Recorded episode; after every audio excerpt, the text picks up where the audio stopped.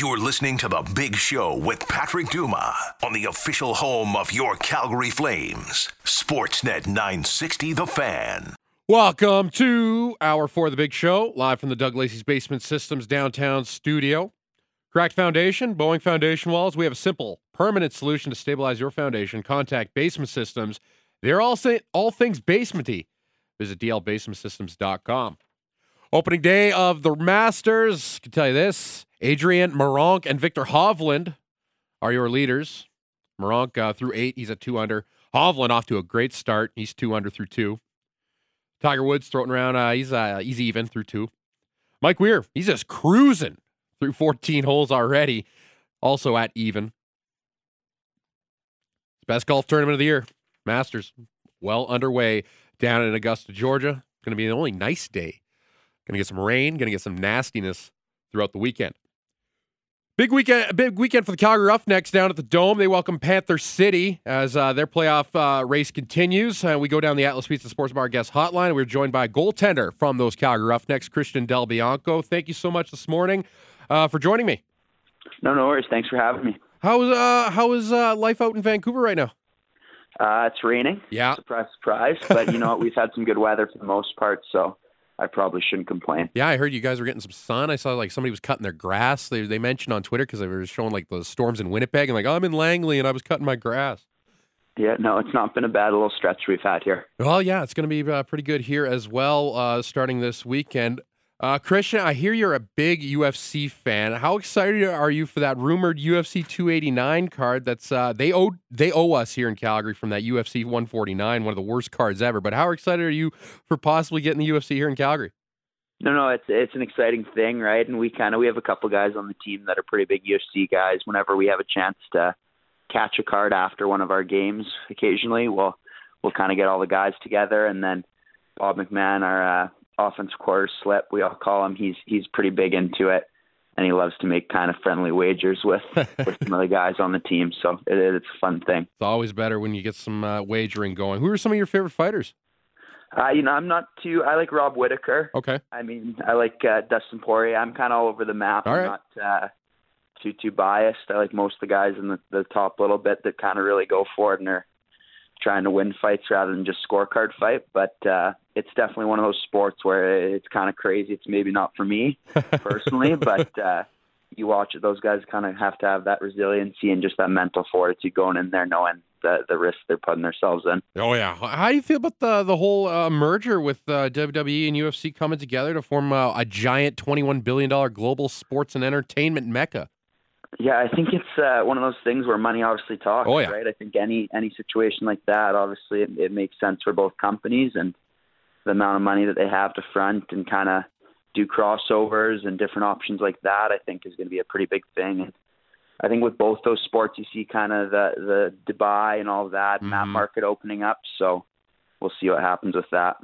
Well, this is uh, my first time talking with you. So, talk to me about your journey to the National Lacrosse League. I know you had the privilege uh, growing up out in uh, the Lower Mainland. A lot of future NLL stars growing up. I'm sure that only uh, helped fuel the fire uh, to get you here. Yeah, you know, it, it's definitely one of those things where uh, growing up where we did grow up, it, it's a pretty big lacrosse community, and we just kind of had the, that ability to play with all these guys that were future NLL players, right? And you grew up in Coquitlam. It's it's it wasn't really much of a hockey city; it was more of a lacrosse Yeah. city. So I was pretty fortunate for that reason. Uh, you had a you, you grew up uh, watching Dane Dobbie, then you had a chance to play with him here in Calgary, and then now you're watching him play with San Diego. Talk about uh, about Dane. Yeah, you know what? Dane was one of those guys kind of in Coquitlam. He was Coquitlam senior at that point, Yeah. and obviously playing in Calgary. So when I was kind of a little guy, that was one of the guys that we got to go watch. Right, it was guys like him, Daryl Veltman, stuff like that. Right, playing Mhm. just in the local arena, but definitely you get to know him as a player, right, and you get to kind of just see what kind of guy he is, and that was kind of an interesting transition, right. And then uh, obviously, sadly, we're playing against him now. But Yeah. you know, he's he was a great player in Calgary, and for sure. there's a lot of guys in our dressing room that have a ton of respect for him and obviously are kind of friends with him to this day and now it's kind of just trying to settle the score right we're all competitors they obviously got the season series on us so we got to take care of our business for now and hopefully we get another shot against them in the playoffs Yeah, exactly. They are the the top team right now in the Western Conference. It's been a solid season for your group, sitting second, uh, kind of where you've been all year. It's just been, you know, just behind San Diego, but you've been solid in that second spot. From your perspective, how's the 2023 season gone so far?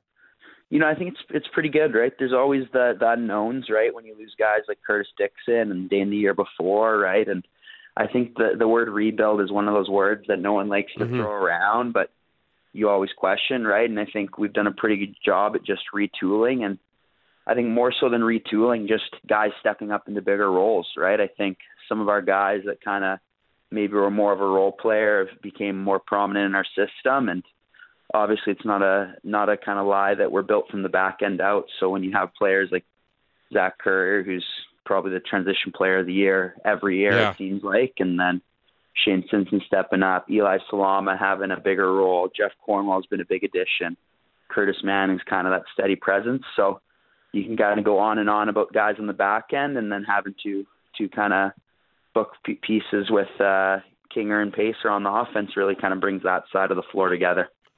Now, Vegas was added to the league this year. Uh, feels like the NLL is entering another level, like another echelon of popularity. Do you feel that as a player perspective? You're seeing that the NL is getting getting more love, like Gretzky getting involved in the ownership group with the with the Desert Dogs and whatnot. Yeah, you know, I think it's just getting the product out there, right? Yeah. I think the biggest thing in years past, right? We haven't really had that TV deal, right? Mm-hmm. We kind of had the Bleacher Report live thing going on, but the the kind of the uneducated fan or the person just scrolling across isn't going to fall upon it that way, right? So mm-hmm. now that we're getting more TV exposure, right, I think it's really big to bring it to new new fans and new new places, right, where maybe somebody in Winnipeg or maybe somebody in uh, Montreal is just yeah. kind of flipping through TSN and a game's on, right? And they say, "Oh, what's this?" Right? Mm-hmm. And at that point, it's kind of the product can just sell itself. Now, uh, no, sorry, sorry. Uh, Panther City, the opponent, uh, they're fighting with you guys right now for the second spot. You'll see them once more this in Fort Worth at the end of the year uh, for both your guys' final games. What are some of the things that Panther City do well, and what you need to do to to counter them?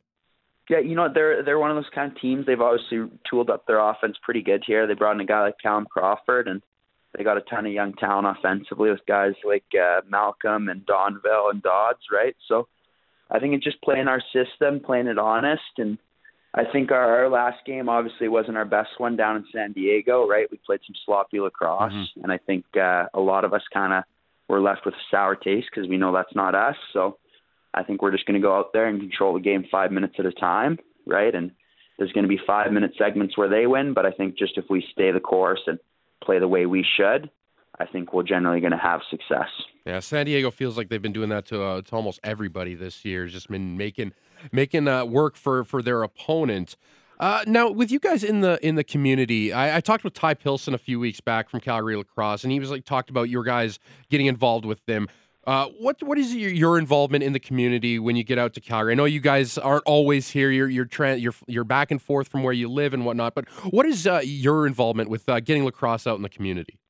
You know, it's kind of a, a different thing going into a different market, yeah. right? For for a lot of our Western guys, but we have guys like Harry Matsuoka, DT, right, that are local guys. So they kind of have those junior grassroots ties. And then just with working with the, the Roughnecks now, we're doing some kid camps, right? And it's kind of fun for guys like me, Zach Currier, Pacer, Eli, all that to kind of get out, get exposed to the different communities they have in Calgary and just kind of seeing lacrosse outside of BC, especially for yeah. us, right? So it's pretty fun. We have some of the best fans in the league and it's kind of always a fun thing when you, you see a fan at the end of the game and they say, "Oh, I'm coming to the camp tomorrow." Right? Some of the kids mm-hmm. get to go run around on the floor with them. Now, I, I, talked with Ty, and I we we both kind of agreed, and I think a lot of people know that like lacrosse is a great sport to build skill wise. Like, let's say like a person's a predominant hockey player, like, and they need something to play in the summer. Lacrosse is a great way to keep skills up if you do think hockey is your sport. Yeah, hundred percent, right. And I think we used to see that all the time, right, mm-hmm. where you'd have the the hockey kids in the winter, and then they'd come play box lacrosse with us, right? Yeah. And it's kind of a similar physicality, similar cardio, right? The hand eye, all of that. But I think at the end of the day, that the more sports kids are playing, the better, right? Oh, yeah. I think I was one of those kids where I was so dead set on I just want to play one sport and one sport only, mm-hmm. right? Even if my parents wanted me to change it up. And I think in hindsight, I wish I I started more sports at a young age, right? Because I think you get to that age where you say, "Oh, well, I'm not going to start now because I'm not going to be very good." Mhm. That kind of stuff, right? So, I think it's great exposure, right? And it's just finding what sport is kind of best for each individual kid. We're talking with uh, Christian Del Bianco, goaltender for the Calgary Roughnecks. Now, your last home game, it was the St. Patty's Day party. It's uh, it's the biggest party game of the year for the the stand. I, you just go into the Roughnecks games. It's it's one of the best atmospheres in this city for sure. This week, it's the superhero game. Do you get uh, a kick out of some of the costumes that you might see during warm up? We know the building's always electric. You know, it feels a little crazier when a theme is maybe applied to it. Yeah, you know, it sounds like it's going to be a pretty good one, Yeah. and and usually kind of this last little stretch of the year, right? They have some of the theme nights, the fan appreciation nights, that. So it's it's pretty big draws, and that St. Patrick's game, we all kind of went out of the tunnel, and and we usually have good crowds, but that was kind of one of those ones where you kind of look up and everyone's like, you know what, man, this is pretty cool, right? You don't you don't take it for granted where we get to play, right? There's other teams in the league where you walk out, there's maybe three thousand people, and then we have the the benefit of walking out into an almost sold out Saddle Dome some nights, right? So we're pretty fortunate to be where we are, and it's kind of nice that the organization does a good job at promoting it and giving theme nights and different incentives to make it a fun atmosphere for fans to come to.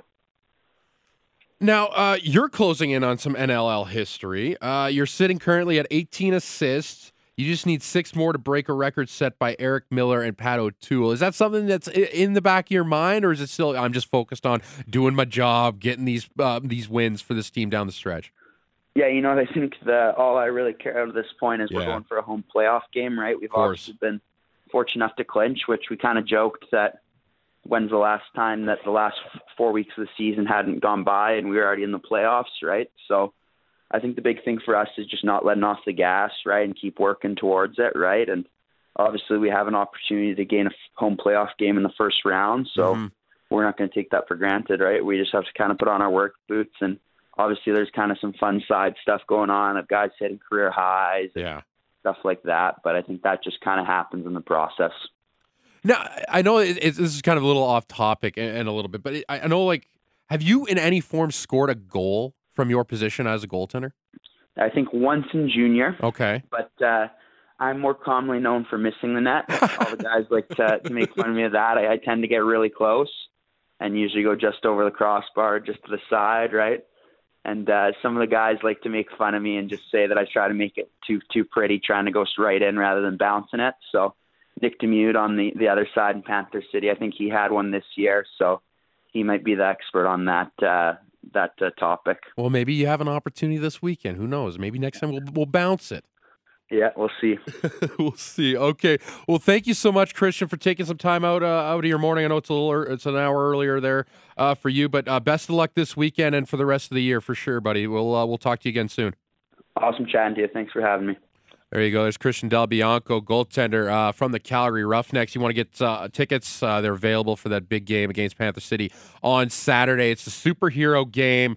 Uh, dress up in your favorite superhero. Uh, You know, you've seen the ads on the TV.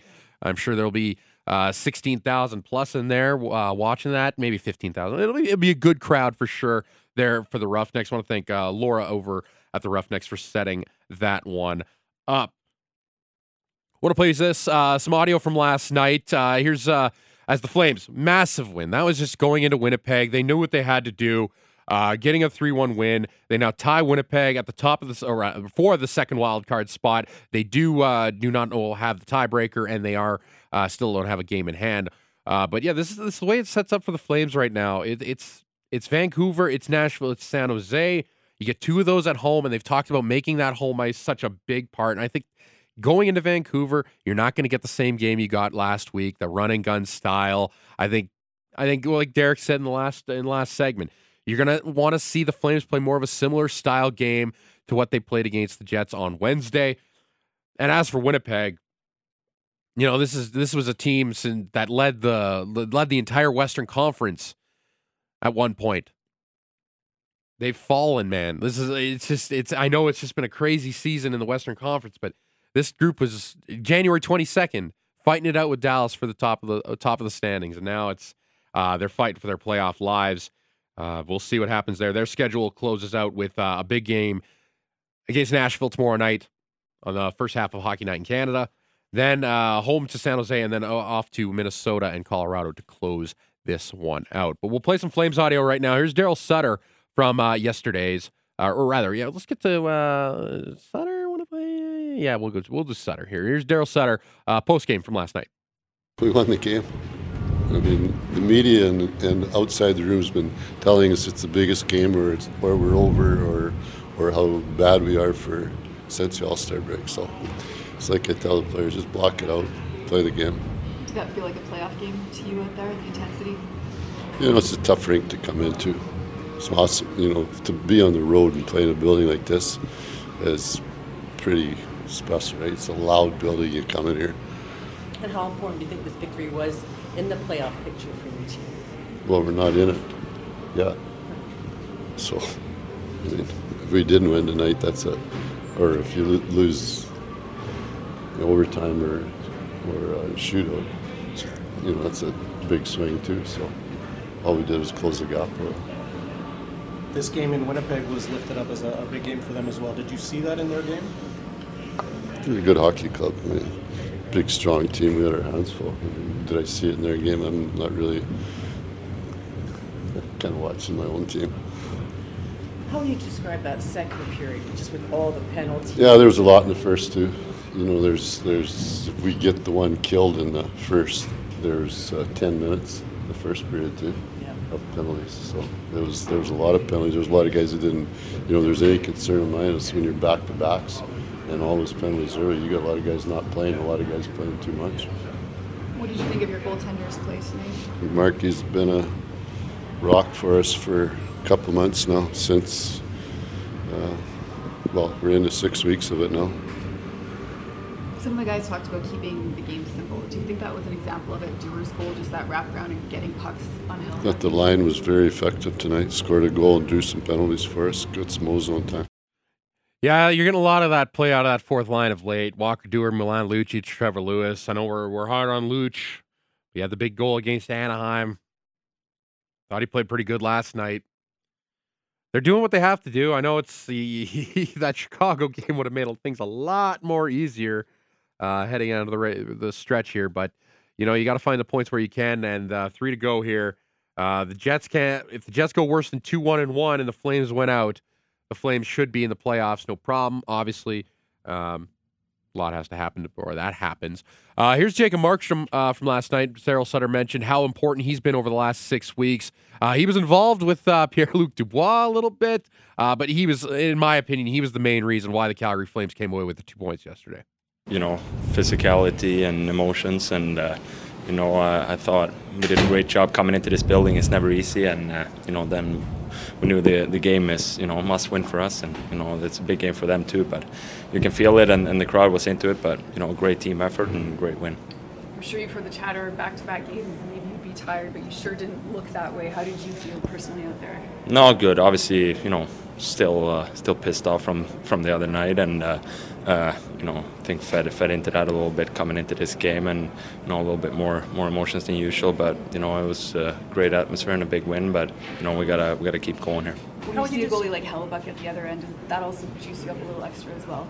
No, Doesn't matter. no, no, it doesn't matter. I don't, uh, I don't, I don't have much to do with the with the other goalie. I, you know, try to focus on the players.